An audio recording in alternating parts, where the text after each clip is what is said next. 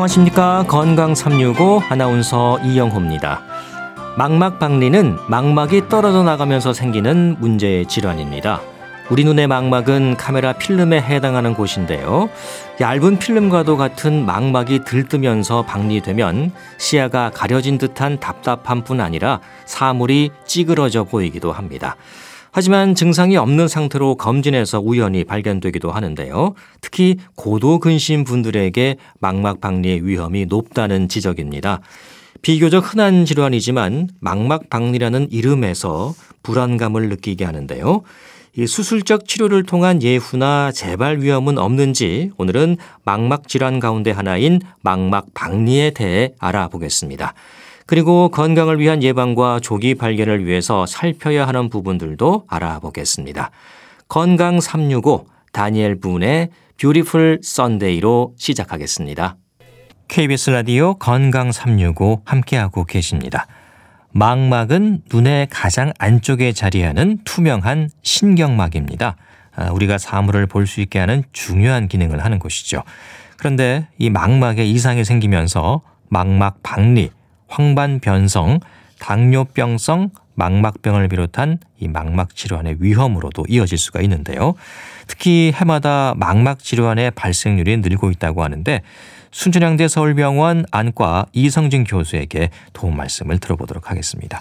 교수님 안녕하십니까? 네, 안녕하세요. 네, 뭐 우리 몸의 모든 기관이 다 중요하겠습니다만 망막 특히 어, 사람을 볼 수 있게 하는 가장 중요한 기관이잖아요. 예. 네, 네, 네. 어, 기계로 치면 카메라의 필름에 해당하는 곳이죠.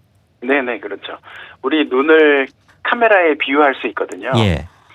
카메라의 가장 중요한 부분이 필름이잖아요. 예. 네, 눈 속에도 그런 역할을 하는 망막이 있는데요. 굉장히 얇은 벽지 발라진 것처럼 얇은 벽지가 발라진 것처럼 눈알 속에 발라져 있어요. 음. 네, 눈 어, 뒤쪽으로 뒤쪽으로 네, 예. 뒤쪽으로 한 3분의 2 정도 되는 공간에 벽지처럼 발라져 있습니다. 예, 그 얇은 막처럼 되어 있다고 봐야겠네요. 네네 얇은 막으로 돼 있고 굉장히 얇은 비닐로 하면 한 다섯 겹 정도 될 것 같습니다. 어, 엄청 얇군요. 네. 예. 네. 투명 막처럼 되어 있다고 하던데. 네, 굉장히 투명해서 투명하고. 네, 투명해서 요즘에는 그 단면을 바로 볼 수가 있어요. 아. 예전에는 조직을 검사를 해서 현미경으로 봐야 되는데 예. 요즘에는 그 투명막을 직접 어, 빛으로 이렇게 단면을 볼 수 있을 정도로. 굉장히 얇은 투명막입니다. 그렇군요. 황반은 그럼 어디에 있는 겁니까? 황반. 은 음. 예, 우리가 어떤 사물을 딱 쳐다보면 그 사물에서 빛이 눈으로 들어오거든요. 동공을 통해서 직선으로 들어와서 눈의 가장 뒤쪽 중심의 한 점으로 초점이 맺히게 되는데 예. 네, 그 점을 황반이라고 하죠. 황반. 그러니까 상이 네. 맺히는 곳. 상이 맺히는 곳이고 예. 네, 크기는 볼펜 자국만 해요. 실제로는 한 0.5mm. 엄청 작네요. 네, 굉장히 작은 곳인데 어허. 다른 이 망막이 한 노란 노란 색이 좀 많아서 노란 벽지처럼 보이는데 그 점은 노란 반점 이런 뜻이잖아요. 예. 갈색 색소가 굉장히 진하게 돼 있어서 갈색 아, 점처럼 보입니다. 알겠습니다. 예. 요즘 뭐 필름을 쓰는 카메라가 많지는 않습니다만 요즘 다 디지털 카메라니까요. 아, 어, 네, 뭐 이미지 센서 정도 뭐 이렇게 이해하면 될 것 같습니다. 네네네, 네, 네, 예, 요즘 다 디지털 시대이기 때문에. 예. 네. 어, 망막에 문제가 생기지 않도록 하는 게 무엇보다 중요하겠습니다. 그만큼 예방해야 되는 거죠. 네, 예방은 예. 사실 어떻게 보면 어릴 때부터 망막에 질환이 생기지 않도록 예방을 해야 되는 부분이 있어요. 어릴 때부터. 네, 예. 어릴 때부터. 예. 뭐 예를 들면 우리가 보통 심장을 건강하게 하는 많은 방법들이 있잖아요. 예. 뭐 운동을 한다든지 뭐 기름진 고기 대신에 채소나 과일을 많이 먹는다든지 잠을 잘 잔다든지 예. 혈압이나 뭐 고지혈 이런 거를 조절을 한다든지 당뇨라든지 네. 조절한다든지 과로나 스트레스를 피한다든지 뭐 이런 아주 기본적인 웰빙 식생활 방법이 눈에 다 건강에 해당이 되고요. 예. 네, 똑같이 심장하고 눈은 똑같고요. 그 이유는 눈 속에 우리 몸에서 가장 가는 혈관들이 많은 곳이기 때문에 그렇기도 합니다. 예. 네. 거기에 자외선을 차단한다가 하나가 더 들어가면 될 것 같아요. 더 들어가고. 예. 네. 그러니까 눈만 건강하게 하는 거는 어렵고 몸 전체 건강해야지 눈도 같이 건강해지는 거다. 네, 네. 예. 망막에 생기는 3대 질환, 망막 박리, 황반 변성, 또 당뇨병으로 인한 망막증 이런 걸 이제 설명을 드렸는데요. 네, 이게 네. 노화와 가장 큰 관련이 있지 않습니까? 망막 질환 중에서 실명이 이제 위험한 그런 병이 망막박리, 예. 황반변성, 당뇨 망막병증 이 세 가지인데요. 그거 말고도 뭐 가장 많이 망막 전문의들이 수술을 하는 황반주름이라는 병이 있어요. 황반주름이요? 네, 예. 황반주름. 어.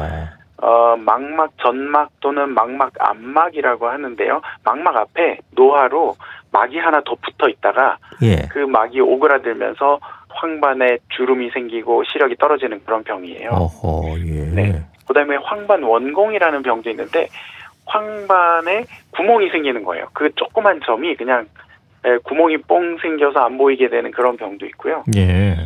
그 외에도 뭐 염증 때문에 생기는 포도막염이라는 것도 있고요. 눈 속의 염증을 포도막염이라고 하거든요. 예. 네, 그 외에도 뭐 젊은 분들한테 오는 중심성 망막염으로 알려진 그런 병도 있습니다. 예.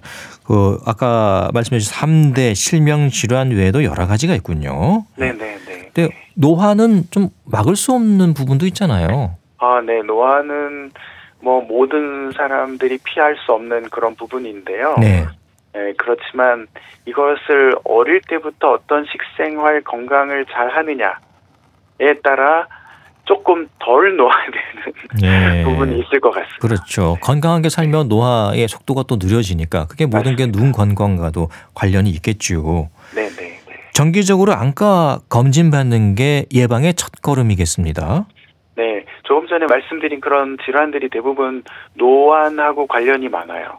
그래서 대한안과학회에서는 40세에 무조건 눈 검진을 꼭 해봐라. 그러면 이 40 세에 여러 가지 망막에 어떤 문제가 있는 것을 미리만 발견하면 예. 이 질환들이 대부분 50세 이상에서 점점 나빠지거든요. 네. 그러니까 그 사이에 예방할 수 있는 그 시간을 볼 수가 있는 거죠. 예. 그러니까 안저 검사라든가 또 네. 망막 검사라든가 이런 것들은 안과에 가면 할 수 있잖아요. 예, 예, 바로 우리 근처에 안과가 예. 다 있거든요. 그래서 어디든지 한 40세 되신 분들은 가까운 안과를 한번 가시면 요즘에 사진 한 번으로 다 볼 수 있어요. 이거를요. 예. 망막 사진 그걸 안저 검사라고 하는데 네. 망막 사진을 찍는 것만으로도 어, 다 확인할 수가 있습니다. 크게 어렵지 않고 비용도 그렇게 비용도 비싸지는 예, 않죠? 예. 이거는 기본 검사니까요. 기본 검사니까요. 이 정도만 네네, 네, 네. 확인해도 어, 웬만한 문제들은 네, 웬만한, 확인이 네, 된다는 거잖아요. 네 맞습니다. 예. 네. 그래서 자기 생일날 맞춰서 안과의 검진을 받으라는 말도 있더라고요. 어, 네네. 그 잊어버릴 수도 있으니까 예. 아, 내 생일에 내 눈을 위해서 검사를 해야 되겠구나 이렇게 하시면 기억하기도 좀 적어도 좋은... 1년에 한 번씩은 하게 되는 거니까요. 맞습니다. 예. 네.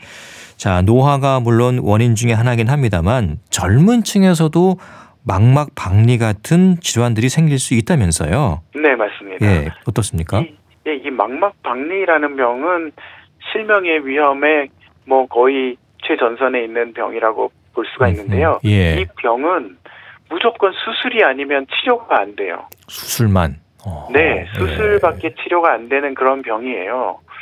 그래서 그리고 수술도 굉장히 크고 음. 그런데 이게 노화 질환에도 해당이 된다고 했는데 어, 젊은 경우에도 이 병이 올 수가 있거든요. 특히 음. 젊은 분들 활동 성이 이제 굉장히 강한 분들 운동도 많이 하거나 공에 맞거나 또는 외상이나 사고나 뭐 이런 걸로 눈에 외상이 있을 경우에 눈에 충격이 가해지면 벽지가 찢어지면서 떨어지는 거예요. 벽에서부터 예.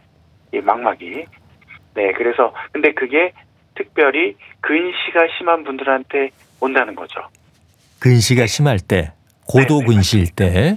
어허. 근시가 더 심할수록 잘 오는 그런 병이에요. 아. 왜 그러냐면요. 근시라는 뭐 병이면 병, 상태면 상태는 어떤 거냐면 눈알의 크기가 점점 커지는 거예요. 그러면 벽지처럼 망막이라는 필름이 벽지처럼 발라져 있다고 했는데 예. 이 방이 점점 커지면 벽지가 같이 늘어나야 되잖아요. 예. 그러니까 근시가 있는 분들은 아... 이 망막이 정상인보다 얇습니다. 예. 근데 고도 근시는 눈이 커지는 거거든요. 예. 보통 우리가 몸이 커지면 눈도 커지긴 하지만 중고등학교 때 멈추잖아요. 네. 그런데 고도 근시는 중고등학교가 지났는데도 눈알의 크기는 점점 커지는 거예요. 야금야금씩. 그러니까 망막이 벽지가 이 계속 늘고 늘어나고 늘어나고 하다가 비닐 잡고 쭉 늘리면 막 너무 얇아지다가 구멍도 생길 수 있잖아요. 음. 그런 변화가 생길 수가 있는 거죠. 네. 그 오늘은 특히 이제 망막 박리를 중심으로 해서 좀 살펴볼 텐데요. 그러니까 어, 집에서도 벽지가 찢어지는 경우가 있잖아요. 네네네. 예, 뭔가 좀 날씨가 더워진다거나 건조해진다거나 그러면 벽지가 실제로 찢어지잖아요. 그런 것처럼 네. 이게 눈 알이 점점 고도근시일 경우에는 커질 수가 있다는 거군요. 네네 맞습니다. 아하, 그러면서 벽지가 찢어지듯이 망막에 박리가 생긴다.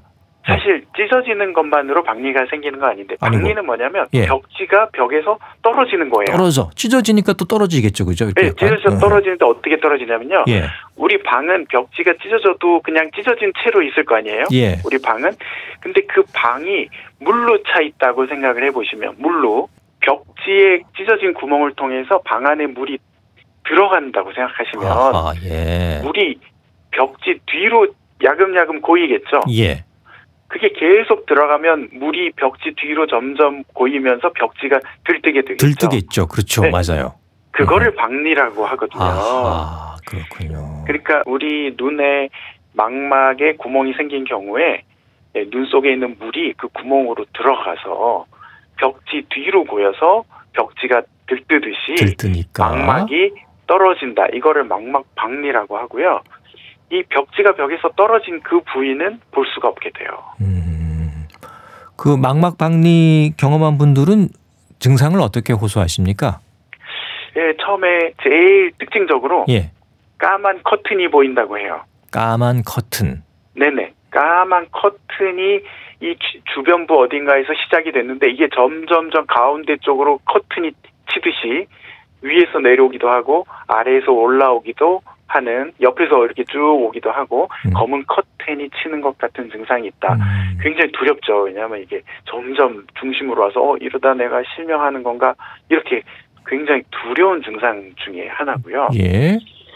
요 증상이 생기기 전에 뭐가 있을 수 있냐면 비문증이라는 게 생길 수가 있어요. 비문증. 예. 비문증은 눈앞에 날파리 같은 까만 점들이 왔다 갔다 따라다니는 그 증상인데요. 음, 그것도 있고 또 하나는 눈에서 뭔가 번쩍번쩍하는 예, 불이 번쩍번쩍하는 그런 증상이 있을 수가 있어요. 예. 그러니까 요런 두 가지 증상이 있은 후에 까만 커튼이 친다 하면 이제 망막 박리가 생기는 거죠. 예. 비문증. 그러니까 뭔가 좀 떠다니는 거. 네네. 예. 섬광은 번쩍번쩍 불빛이 나는 겁니까? 예, 섬광, 뭐 광시증, 어, 광시증, 증상, 네, 뭐 이런 증상이죠. 비문증은 날파리 네. 증상. 전조 증상으로 있을 수가 있고 그 네. 이후에 이제 커튼이 쳐지는 것처럼. 네, 네, 바깥쪽 부분부터 들어오겠네요. 점점 이렇게. 바깥쪽 부분부터 들어와요. 왜냐하면 찢어지는 예. 데가 다 바깥쪽에서 찢어져서 물이 들어가서 아. 안쪽으로 이렇게 점점점 들어오는 그런 구조로 돼 있으니까요. 네. 그 사물이 휘어져 보이는 거하고 망막박리하고는 상관이 없는 건가요? 요거는 음. 네, 조금 다른 다릅니다. 겁니까? 네. 어. 사물이 휘어져 보이는 거는 황반이라고 아까 그 황반 시력을 예. 초점이 맺히는데 네, 예. 맞습니다. 거기가 망가지면 휘어져 보이거나 예, 검은 그림자 같은 게 지는 그런 특징적인 증상들이 아하, 보이는 거고요. 예. 망막 박리는 비문증, 광시증, 그러니까 날파리 같은 까만 점이 보이거나 번쩍거리는 증상이 생기는데 이게 노안하고 관련이 있어요. 예. 노안이 되면 눈 속에 어떤 변화가 생기거든요. 예, 그거를 좀 이해하시면 될 것 같은데 간단히 설명을 드려볼까요? 예, 예, 그러시죠. 네. 우리 눈 속에 있는 물이 사실 제가 물이라고 했는데 맹물이 아니고요. 약간 끈적끈적한 젤리 같은 풀 같은 그런 끈적끈적한 투명한 물이에요. 예.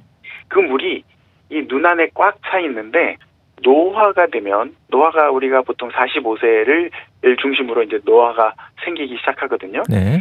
노화가 되면 이 끈적끈적한 풀 같은 물이 흐물흐물해지기 시작해요. 그러니까 물로 완전히 바뀌기 시작하는데 그러면 물로 바뀌기 시작하면 아직 물로 안 된 그 풀 같은 물들이 서로 부피가 줄어들면서 뭉칠 수가 있죠.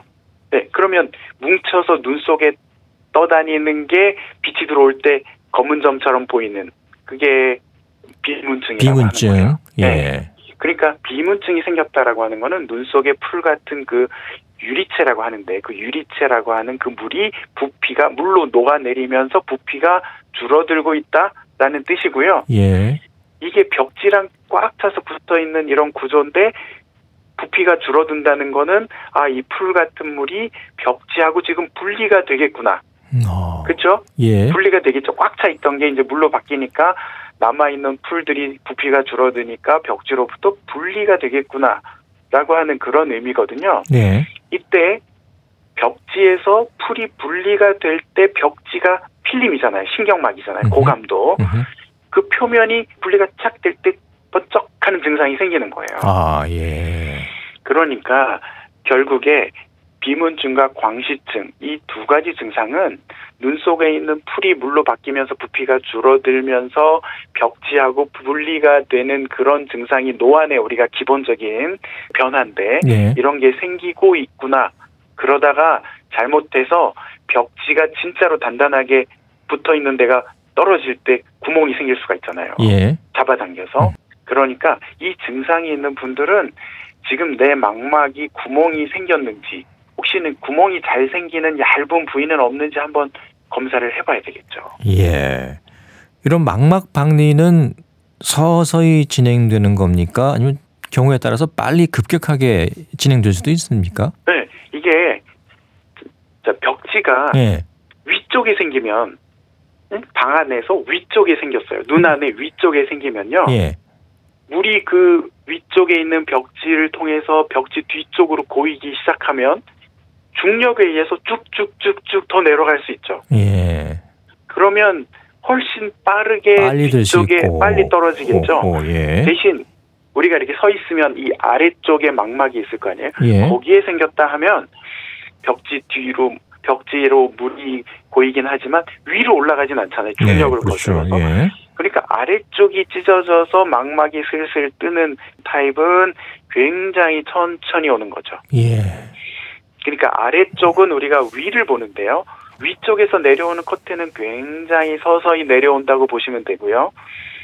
위쪽에서 떨어진 곳은 우리가 아래쪽을 보고 있는데 아래쪽의 커튼이 점점점 굉장히 빨리 온다고 빨리 커튼이 쳐진다고 볼 수 있죠. 음, 망막박리가 어디서 생긴 건지도 다 확인이 가능한가요? 네, 가능하죠. 보면 어. 예, 옛날에는 눈속을 찍으면 황반 주변에만 이렇게 찍는 사진기가 있었는데요. 예. 요즘에는 작은 동공으로도 스캔하듯이 사진을 찍는 장비들이 생겼어요. 그래서 그 스캔한 사진들을 모아서 AI처럼 한 방에 눈 속에 있는 모든 망막을 보여주는 장비들이 있거든요. 예. 네, 그래서 그런 사진으로 한 번만 찍으면 눈 속에 어디가 구멍이 있는지를 다 볼 수가 있죠. 한 번에. 네. 요즘 기술이 워낙 좋으니까요. 네. 네. 예. 이 망막 박리는 보통 한쪽 눈만 생깁니까? 동시에 양쪽 눈이 다 올 수도 있는 건가요? 아, 동시에 생기지는 않지만 잘 않고. 네. 응. 만약 노화로 생겼다 또는 고독 근시로 생겼다 뭐 어쨌든 원인이 뭐든 간에 두 눈에 비슷한 변화가 오는 거예요. 그래서 한쪽 눈에 망막 박리가 생기면 반대쪽을 빨리 검사를 해서 그런 위험성을 망막이 얇거나 뭐 그런 구멍이 생길 만한 그런 부위를 미리 레이저로 지지는 그런 치료도 해야 되겠죠. 그렇군요. 망막박리 진단은 아까 말씀해 주신 수술이라고 하셨잖아요. 그럼 진단 동시에 바로 응급 수술이 들어가는 건가요? 이 병이 5년 전까지는 응급수술에 속했어요. 음. 그래서 망막박리가 오면 대부분 빨리빨리 수술을 했죠. 응급으로. 네. 근데 5년 전부터 이게 응급수술에서 빠졌습니다. 빠졌어요? 어, 네. 왜 그렇습니까? 아마 그 이유는 음. 한 2주 안에만 하면 결과가 네. 비슷하다. 이런 연구들이 많이 나왔어요. 음. 그래서 뭐 한 1, 2주 안에만 수술을 하면 망막박리 예, 시력 결과가 비슷하다라고 이렇게 됐기 때문에 빠진 거로 제가 알고 있거든요. 예.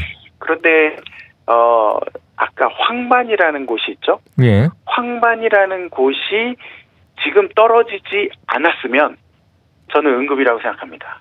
음. 왜냐하면 황반이라는 곳이 떨어지고 나면 다시 붙었을 때 시력이 어느 정도 손실을 입을 가능성이 높아요. 예. 왜냐하면 황반이라는 곳은 색을 보는 세포들 600만 개가 있는 곳인데요. 이 세포들이 정밀한 것도 보거든요. 예.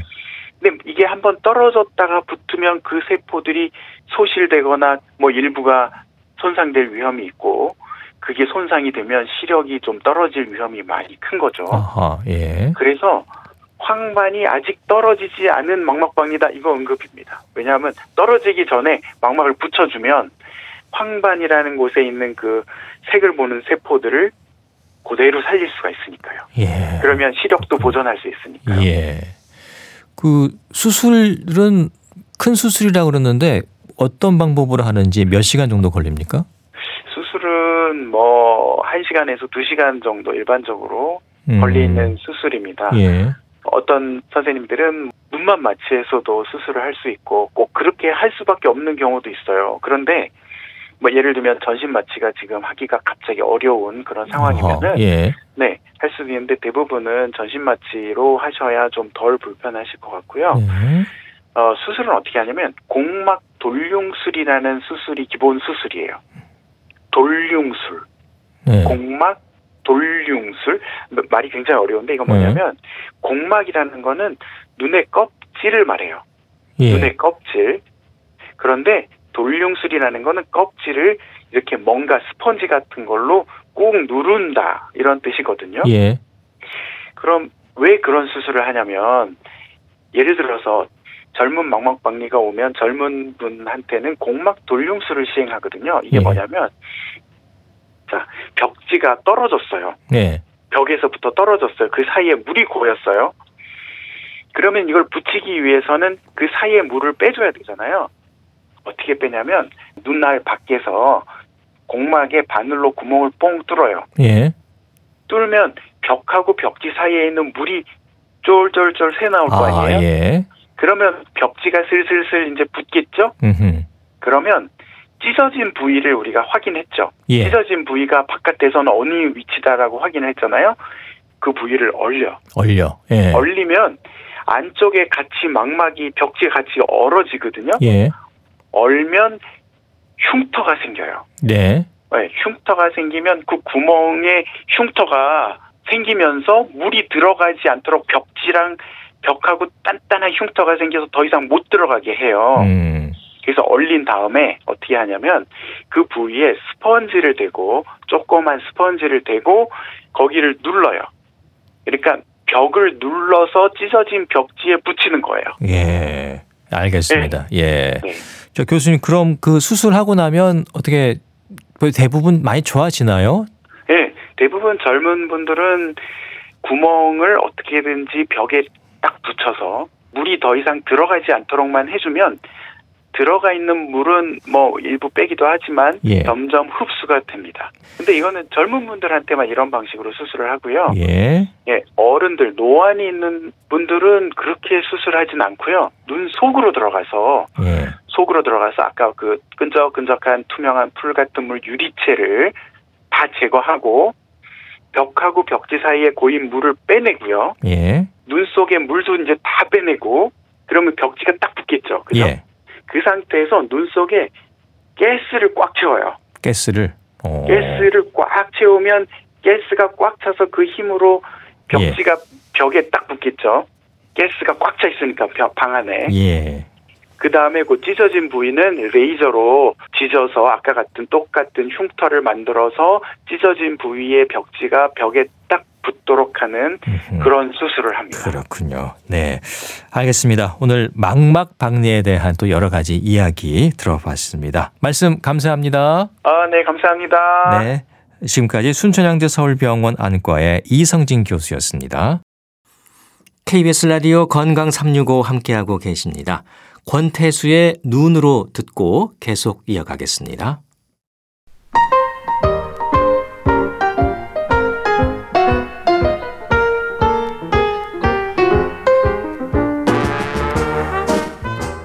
건강한 하루의 시작. KBS 라디오 건강 365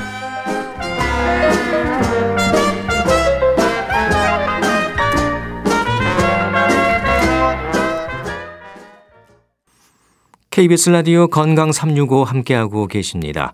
건강을 얘기할 때 늘 예방을 위한 노력이 강조됩니다. 잘 먹고 잘 자고 화장실 가는 일에도 문제가 없도록 잘 살피는 생활 습관에서부터 1차, 2차, 3차 예방으로 구분되는 질환의 예방법에도 신경을 써야 한다는 지적입니다. 자, 어떤 의미일까요? 국립정신건강센터 건강증진과 백현욱 교수에게 도움 말씀 들어보겠습니다. 교수님 안녕하십니까? 네, 안녕하십니까? 네. 어, 어떤 질환의 예방을 위해서 1차 예방, 2차 예방, 3차 예방 이렇게 구분해서 설명되는 부분들이 있네요. 네, 어, 좀 생각지 않았던 것이긴 하죠. 예. 방이면 예방이지 1차, 2차, 3차 하는 게요. 그렇습니다. 1차 예방은 말 그대로 우리가 알고 있는 내용들입니다. 예. 질환이 아예 발병하기 전에 걸리지 않도록 하는 조치를 말하는 거고요. 그러면 2차 예방은 무엇이냐? 질환이 생기긴 생겼어요. 그런데 아주 조기에 발견해서 이것이 중증으로 진행되기 전에 그러니까 쉽게 관리할 수 있는 시점에서 치료를 한다는 것이고요. 3차 예방은 발병한 이후에 그 이후에 재활 과정과 질환의 재발 방지를 하는 것 이런 내용입니다. 예. 그러니까 발병 전 그리고 조기 발견 재활과 재발 방지 이렇게 1차, 2차, 3차 질환 예방이 구분이 되는 거군요. 예. 그럼 먼저 어, 질환을 예방하기 위한 1차 예방부터 살펴보죠. 말 그대로 미리 관리하는 예방 단계인 거죠? 그렇습니다. 예. 1차 예방은 방금 말씀 주셨듯이 질환이 생기기 전에 발병하기 전에 걸리지 않도록 조치를 취하는 것이기 때문에 그 예를 들어 보자면은 뭐 가령 식중독을 막겠다. 그러면 뭐가 제일 좋아요? 안전한 식품을 먹는 그렇죠. 게 제일 중요하잖아요. 예. 그러니까 식품 위생을 철저히 해야 한다. 이런 게 1차 예방이고요. 또 하나 예는 바로 예방 접종입니다. 예. 어, 독감이 많이 유행하기 전에 독감 예방 주사를 맞아 놓는 것 이런 것들이 걸리지 않도록 노력하는 그런 조치이기 때문에 이런 것들을 1차 예방이라고 저희가 음, 부릅니다. 예. 특히 이제 설 명절 앞두고 있어서 어, 어르신들을 대상으로 하는 코로나19 예방 접종도 지금 한창인데요. 예방 접종이 그만큼 중요하다는 거군요. 그렇죠. 예. 1차 예방의 예로서 먼저 예방 접종을 들어드리는 이유가 그게 우리가 왜 일종의 그 중재 역할을 하면서 확실하게 질환을 예방하는 방법 중에 어떤 점에서는 가장 중요한 게 아닌가 싶습니다. 그래서 질환에 걸릴 확률을 현저하게 낮춰주고 설령 걸리더라도 중증 합병증으로 가지 않도록 가볍게 지나가도록 하는 목적으로 저희가 백신을 하는데 코로나19 아직도 안 맞으신 분들은 예. 요새는 좀 그 기준이 달라졌기 때문에 1년에 한 번만 맞으시면 되거든요. 예. 그래서 마지막 접종일로부터 90일 지났으면 어, 어르신들은 그 차수별 접종이 아니니까 그 예전의 접종용과 전혀 관계없이 보건소나 위탁 의료기관에서 연 1회만 접종 받으시면 됩니다. 예, 1년에 한 번 정도만 받으면 되는 거고요. 네, 맞습니다. 그리고 독감이 또 유행입니다. 독감 예방 접종 이제는 좀 늦은 건지 아니면 지금이라도 맞는 게 좋은 건지 궁금해하는 분들이 많아요. 그렇죠. 예. 네, 뭐, 뭐 늦었다면 늦었다 할 수도 있는데 그 이유가 보통 독감 예방 접종을 맞고 나면 2주쯤 지나야 어느 정도 면역력이 생기는 걸로 보거든요. 예. 그렇기 때문에 독감이 한참 기승을 부리는 때가 그 11월 말부터 시작해서 3월 말까지고 특히 1월이나 2월 지금 시점이 제일 많이 걸릴 때잖아요. 예. 그렇긴 한데 맞으면 어쨌건 2주 이내에 다시 항체도 생기고 그다음에 면역력이 다소는 올라가기 때문에 지금이라도 어, 맞는 것이 득이됩니다. 그래서 실제로 질병관리청의 그 독감 주사 예방 접종 기간이 9월 말부터 이듬해 4월 30일까지니까 네. 지금이라도 안 맞으신 분들은 맞으시는 게 훨씬 더 도움이 될 가능성이 크니까 맞도록 하십시오. 네. 늦었다고 생각할 때가 가장 빠른 것이다. 이 말을 떠올리면 될 것 같아요. 정확하십니다. 네. 그리고 겨울철 노로바이러스, 이 사계절 언제나 신경 쓰이는 게 식중독인데요. 이 음식 관리, 특히 이제 식중독 관리 어떻게 해야 될까요? 겨울에 웬 식중독이냐 싶죠. 음. 근데 바로 그 노로바이러스가 겨울철에 자주 발생하거든요. 예. 보통 연말인 11월부터 시작해서 한 4월 사이에 그 노로바이러스라는 바이러스에 의해서 급성으로 장관 쪽에 염증이 생기는 거죠. 사실 연중 많이 다 생길 수 있는데 네. 특히나 겨울철에 많이 생기기 때문에 겨울철 식중독하면 바로 노로바이러스라고 생각을 하고요. 그 집단 설사 일으키는 거 있죠. 어린이집이나 유치원, 학교 같은 데서 많이 집단 발성이 생기는데 전염력이 워낙 강합니다. 예. 그래서 이런 것들이야말로 식품 위생에 신경을 많이 써야 돼서 결국은 오염된 물 아니면 환자의 그 분변이나 구토물 이런 것들에 의해서 오염된 소리나 환경에 접촉할 경우에 그럴 때 우리가 걸리니까 위생이 굉장히 중요하게 되겠죠. 예. 또 식중독은 말 그대로 이제 음식 관리인데 예방이 중요하고요. 식품 관리에 있어서 특히 조심해야 할 건 뭘까요? 결국은 제가 식품 관리 정말 강조하는데 예. 안전한 음식 섭취를 위해서 뭘 해야 될까는 첫 번째는 사실은 손 씻기 제대로 하셔야 됩니다. 손 씻기. 그렇죠. 네. 우리 왜 손 씻는 거에 대해서는 코로나를 겪으면서 올바른 손 씻기 방법을 워낙 강조를 많이 해서 전 국민이 이미 어느 정도 알고 계십니다. 그렇습니다. 보통 30초 이상 비누로 흐르는 물에 충분히 손 씻어라 하는 게 첫 번째고요. 네. 그 다음에 당연히 음식물 식재료 깨끗한 물로 세척 충분히 해주셔야겠죠. 네. 그거 가장 중요하고요. 그 다음에 또 하나는 내가 설사가 있거나 문제가 있을 때 그런 분이 식사를 준비하면 감염시키기 딱 알맞잖아요. 예. 그래서 설사가 있는 분은 음식 준비 안 하시는 게 좋겠고요. 음. 그다음에 어, 마지막으로 음식은 충분히 익혀 먹으면 어느 정도는 막을 수가 있으니까 그렇죠. 특히나 굴이나 조개 같은 수산물들 있죠. 이런 것들은 반드시 충분히 익혀 먹어라. 요점으로 세 개로 딱 저기 세 마디로 얘기를 할 수 있다면 손 씻기, 끓여 먹기, 익혀 먹기 음. 뭐 이런 정도라고 할 수 있지 않을까 싶습니다. 네, 특히 이제 나름 식 드실 때 조심하셔야겠습니다. 그렇죠. 겨울철에도 특히 잘 살펴야 하시고요. 네. 냉장고 너무 믿는 것도 조심해야겠죠. 왜 우리 좀 습관적으로요 냉장고에만 예. 넣어놓으면 그 음식이 천년만년 간다는 어떤 믿음이 생기는 것 같죠. 예. 그렇죠. 근데 이제 냉장고란 데가 특히 냉동보다 냉장고는 온도 조절 잘 안 돼서 뜻밖의 보통 한 냉장고 온도가 4도라고 생각하는 것보다 훨씬 높을 때 많거든요. 또 열고 닫고 어, 하니까요. 그렇죠. 예. 열고 닫고 하니까 냉장고 온도 조절이 생각보다 그렇게 낮게 유지되지 않는다는 것도 염두에 둬야 되고 그다음에 두 번째는 넣었을 때 식품의 포장 상태가 제 대로 밀폐가 안 돼 있거나 그랬을 때 또 문제도 있고요. 음. 그다음에 냉동실에 보관할 때는 물건이 너무 빽빽하게 들어있으면 이런 것들 냉장실도 마찬가지고 예. 일정 간격을 유지하지 않으면 그것도 냉장 냉동 효과가 충분하지 않은데요. 사실은 제일 중요한 게 하나가 있습니다. 예. 제품마다 제조일이나 유통기한 확인하시고요. 예. 유통기한 지났으면 아무리 냉동, 냉장했어도 이건 과감하게 버리시는 게 좋고요. 예. 냉장고, 냉동고에 넣었다고 무한정 보관이 아니라는 거. 그리고 그런 유통기한이 써 있지 않은 식품의 경우는 내가 이 물건을 언제 넣었나를 잘 파악하셔서 적절한 시기에 문제가 있으면 바로 버리고 섭취 안 하는 것. 이게 상당히 중요합니다. 예. 그 냉장고 열어보면 정말 음식이 꽉 차 있는 경우가 많거든요. 그렇죠. 예. 그 절반은 유통기한 지난 것도 많더라고요. 근데 또 마음이 음식을 네. 버리기가 정말 아깝잖아요. 그렇죠. 예, 차마 못 예. 버리거든요. 하지만 맞아요. 건강을 생각해서는 좀 과감해질 필요도 있겠습니다. 신선하게 예. 빨리빨리 잡히는 그렇죠. 게 좋습니다. 너무 많이 사시는 것도 좀 자제하시는 것도 네. 좋을 것 같아요. 맞습니다. 2차 질환 예방은 조기 발견을 통한 조기 치료라고 하셨는데요. 어떤 의미로 봐야 할까요? 어, 방금 말씀하신 그 2차 질환 예방은 예. 암이 바로 가장 전형적인 예가 되겠습니다. 첫 번째는 그 위 내시경이 80년대부터 상당히 많이 보급이 됐거든요. 그렇죠. 그러면서 수십 년간 위암 사망률이 현저하게 감소했죠. 또 그것만이 아니라 산부인과에서 하는 자궁암 조기 검사도 우리나라에서 충분히 진행된 이후에 최근에는 자궁암 사망률이 감소하지 않았습니까? 네. 그 외에 이러한 암 질환 이외에도 영양 불량, 영양 실을 초기에 확인하고 거기에 맞추어서 적절한 영양소를 투여하는 것도 역시 2차 질환 예방에 속하게 되겠습니다. 네. 영양 문제를 좀 더 살펴봤으면 하는데요. 어, 특히 이제 어르신들, 노인들의 영양 문제가 계속 지적되고 있어요. 그렇죠. 예. 특히나 젊은 사람도 사실 어떤 면에서는 뭐 영양 문제가 없는 건 아니고요.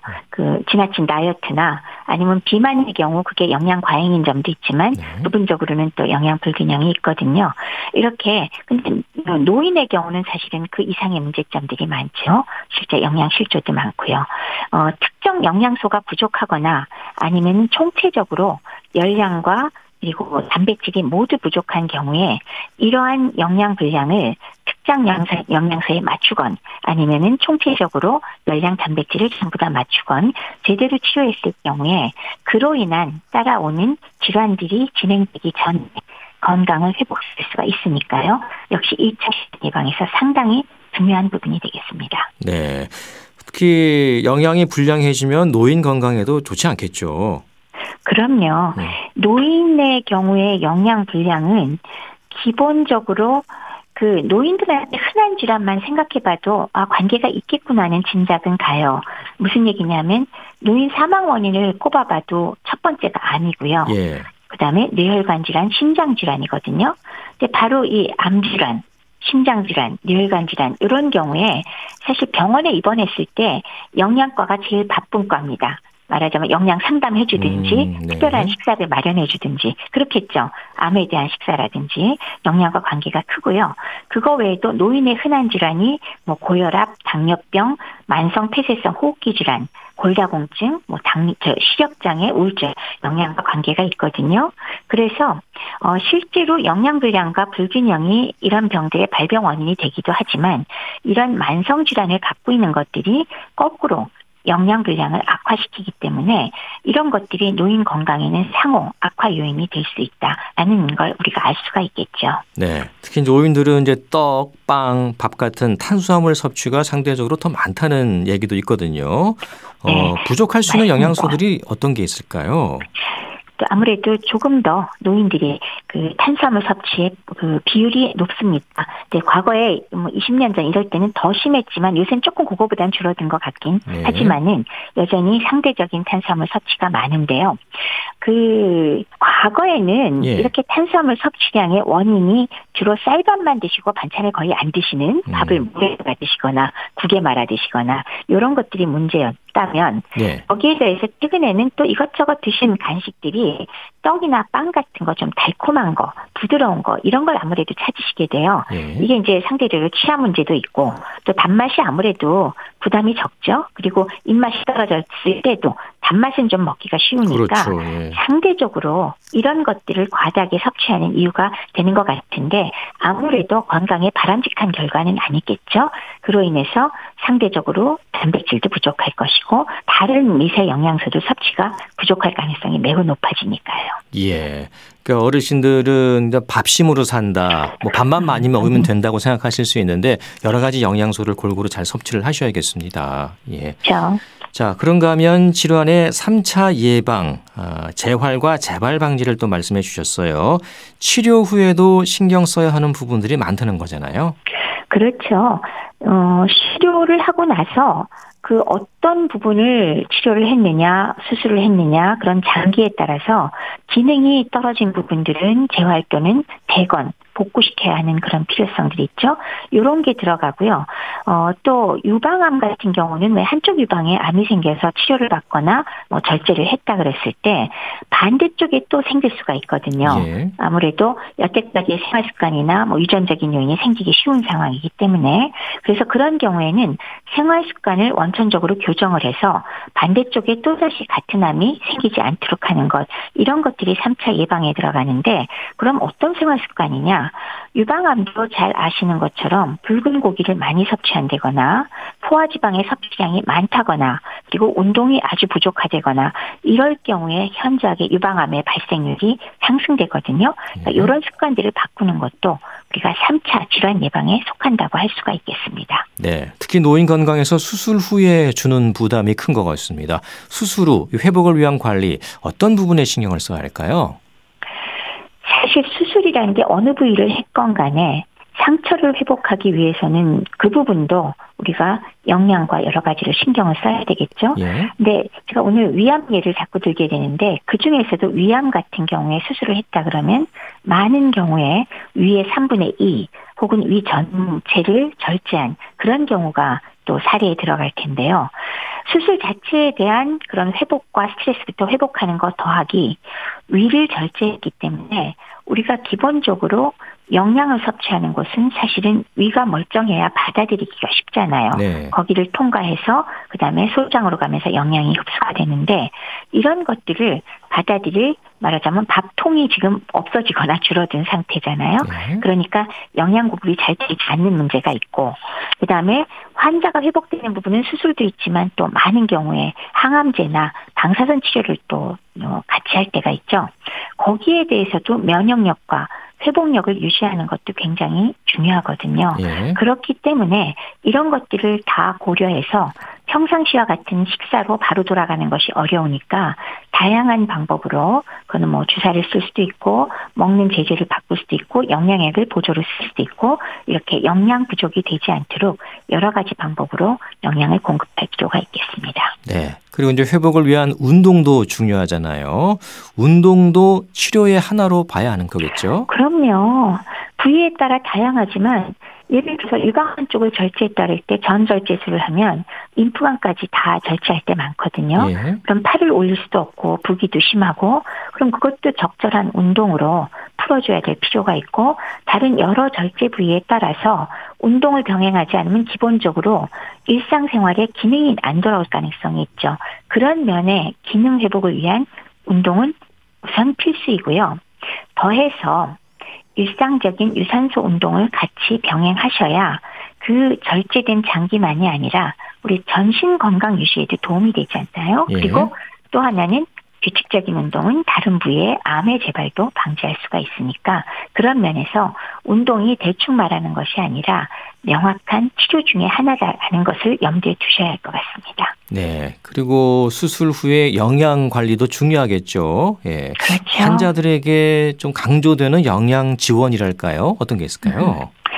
뭐 수술 후 에 제일 중요한 거는 역시나 단백질이죠. 예. 회복하는데 단백질은 몸의 구성 성분으로 가장 중요하거든요. 그렇기 때문에 어, 일반 식사로 어렵다면 어, 영양액을 더 어, 사용하시든가 아니면 뭐 단백질 파우더를 쓸 수도 있고 필요하면 뭐 단기간 주사를 사용할 수도 있고 부족하지 않도록 신경을 쓰셔야 되고요. 혹시 한 가지 미세 영양소를 제가 한 가지만 더 꼽는다면 네. 아연이 부족하지 않도록 꼭 신경을 써주십시오. 아연. 상처 회복에 필수고 음. 면역력에 큰 도움이 되기 때문에 단백질과 아연을 강조해드리고 싶습니다. 아연이요? 네. 예. 보조제 통해서 섭취할 수도 있는 거잖아요. 그럼요. 보조제로 도 가능하죠. 예. 어, 노인들은 또 만성 질환으로 치료받는 경우도 있고 또 암이라든가 여러 질환 때문에 부담이 상당히 큰 게 사실이거든요. 이 체력이 받쳐줄 수 있을까 하는 의문도 들어요. 그럼요. 제일 중요하죠. 예. 말씀드렸다시피 암 치료를 하기 위해서는 치료 자체가 또 여러 가지 부작용과 소모가 많거든요. 다른 치료 방법과 정말 다르잖아요. 예. 수술도 항암제도 방사선 치료도. 그러니까 암도 힘든데 더해서 치료 방법도 굉장히 몸에 여러 가지 영양소를 소모시키기 때문에 어 거기에 대해서 잘 영양을 공급해서 상처도 회복되고 몸을 유지시키고 면역력 유지시키건 물론이거냐 거기에 대해서 또 2차적인 합병증 감염의 위험을 또 감소시켜주기 위해서 그리고 항암 치료나 수술로 인한 손상된 세포를 재생시키기 위해서 적절한 영양소를 제대로 공급해줘야 되는데 거기에 포인트는 균형 잡힌 영양소는 맞아요. 근데 조금 전에 말씀드렸듯이 좀 더 강조를 해야 된다 그러면 제가 단백질과 음. 아연만은 꼭 신경을 써주시라고 다시 한번 말씀을 드려야겠습니다. 예. 그 부실한 식사 문제가 자꾸 얘기되는데 특히 어르신들의 골다공증도 이 영양 공급이 제대로 안 되면 더 발생할 위험이 높겠죠. 그렇죠. 예. 뭐 전형적인 건 다 아시는 것처럼 칼슘과 비타민 D 그리고 단백질 이렇게 세 가지가 되거든요. 그래서 이런 것들을 모자라지 않게 하려 그러면 우선은 바깥에 나가서 햇볕도 쬐시고 운동도 하시고 식사를 골고루 하는 게 첫 번째고요. 그거에 더해서 필요할 때 그 전문가 상담하셔서 영양소를 좀 더 보충해 주는 그러니까 먹는 거건 필요하면 뭐 근육 주사제건 이런 것들을 함께 활용하실 필요가 있습니다. 네. 또 식사로 채워지지 않는 부분들은 보조제를 드시기도 하는데요. 근데 한편으로는 너무 이 영양제에 의존하는 게 아닌가 이런 얘기도 있어요. 맞습니다. 네. 노인들한테 물론 부족하기 쉬운 영양소가 몇 가지 있어요. 비타민 D, 아연, 그다음에 비타민 B12나 6, 엽산같이 B군, 마그네슘 같은 게 부족하게 있긴 하거든요. 네. 이런 것들은 필요할 때 보충을 꼭 해주셔야 되지만 영양제가 좋다고 사방에서 가져온 거를 다 드시고 있으면 예. 그 중에 일부는 분명히 과다 복용 문제도 그렇죠. 생기거든요. 예. 그렇기 때문에 영양제를 드실 때는 전문가와 한번 상의하고 드셨으면 좋겠다 하고 권고드립니다. 네. 질환 예방의 1차, 2차, 3차 예방법 말씀해 주셨는데요. 끝으로 강조하고 싶은 말씀 해 주시죠. 결국 제가 예방에다 강조를 드리면은 예. 세 가지가 다 그 다음으로 더 진행되거나 질환이 발생하는 걸 막는 것 여기에다가 초점을 두지 않았습니까? 그래서 1차 예방은 기본적인 생활 습관을 좋게 하고 그리고 예방 접종 빠뜨리지 마시라. 2차 예방은 조기 검진 빠뜨리지 마시라. 네. 그리고 3차 예방은 치료 이후에 역시나 좋은 습관, 생활 습관을 잘 유지하시면 좋겠다. 요 정도로 요약을 해드릴 수 있을 것 같습니다. 네, 역시 기본이 가장 중요한 것 같습니다. 예. 네. 도움 말씀 잘 들었습니다. 지금까지 국립정신건강센터 건강증진과의 백현욱 교수였습니다. KBS 라디오 건강 365 이상우의 바람이 옷깃에 날리듯 들으면서 모두 마치겠습니다. 아나운서 이영호였습니다. 고맙습니다.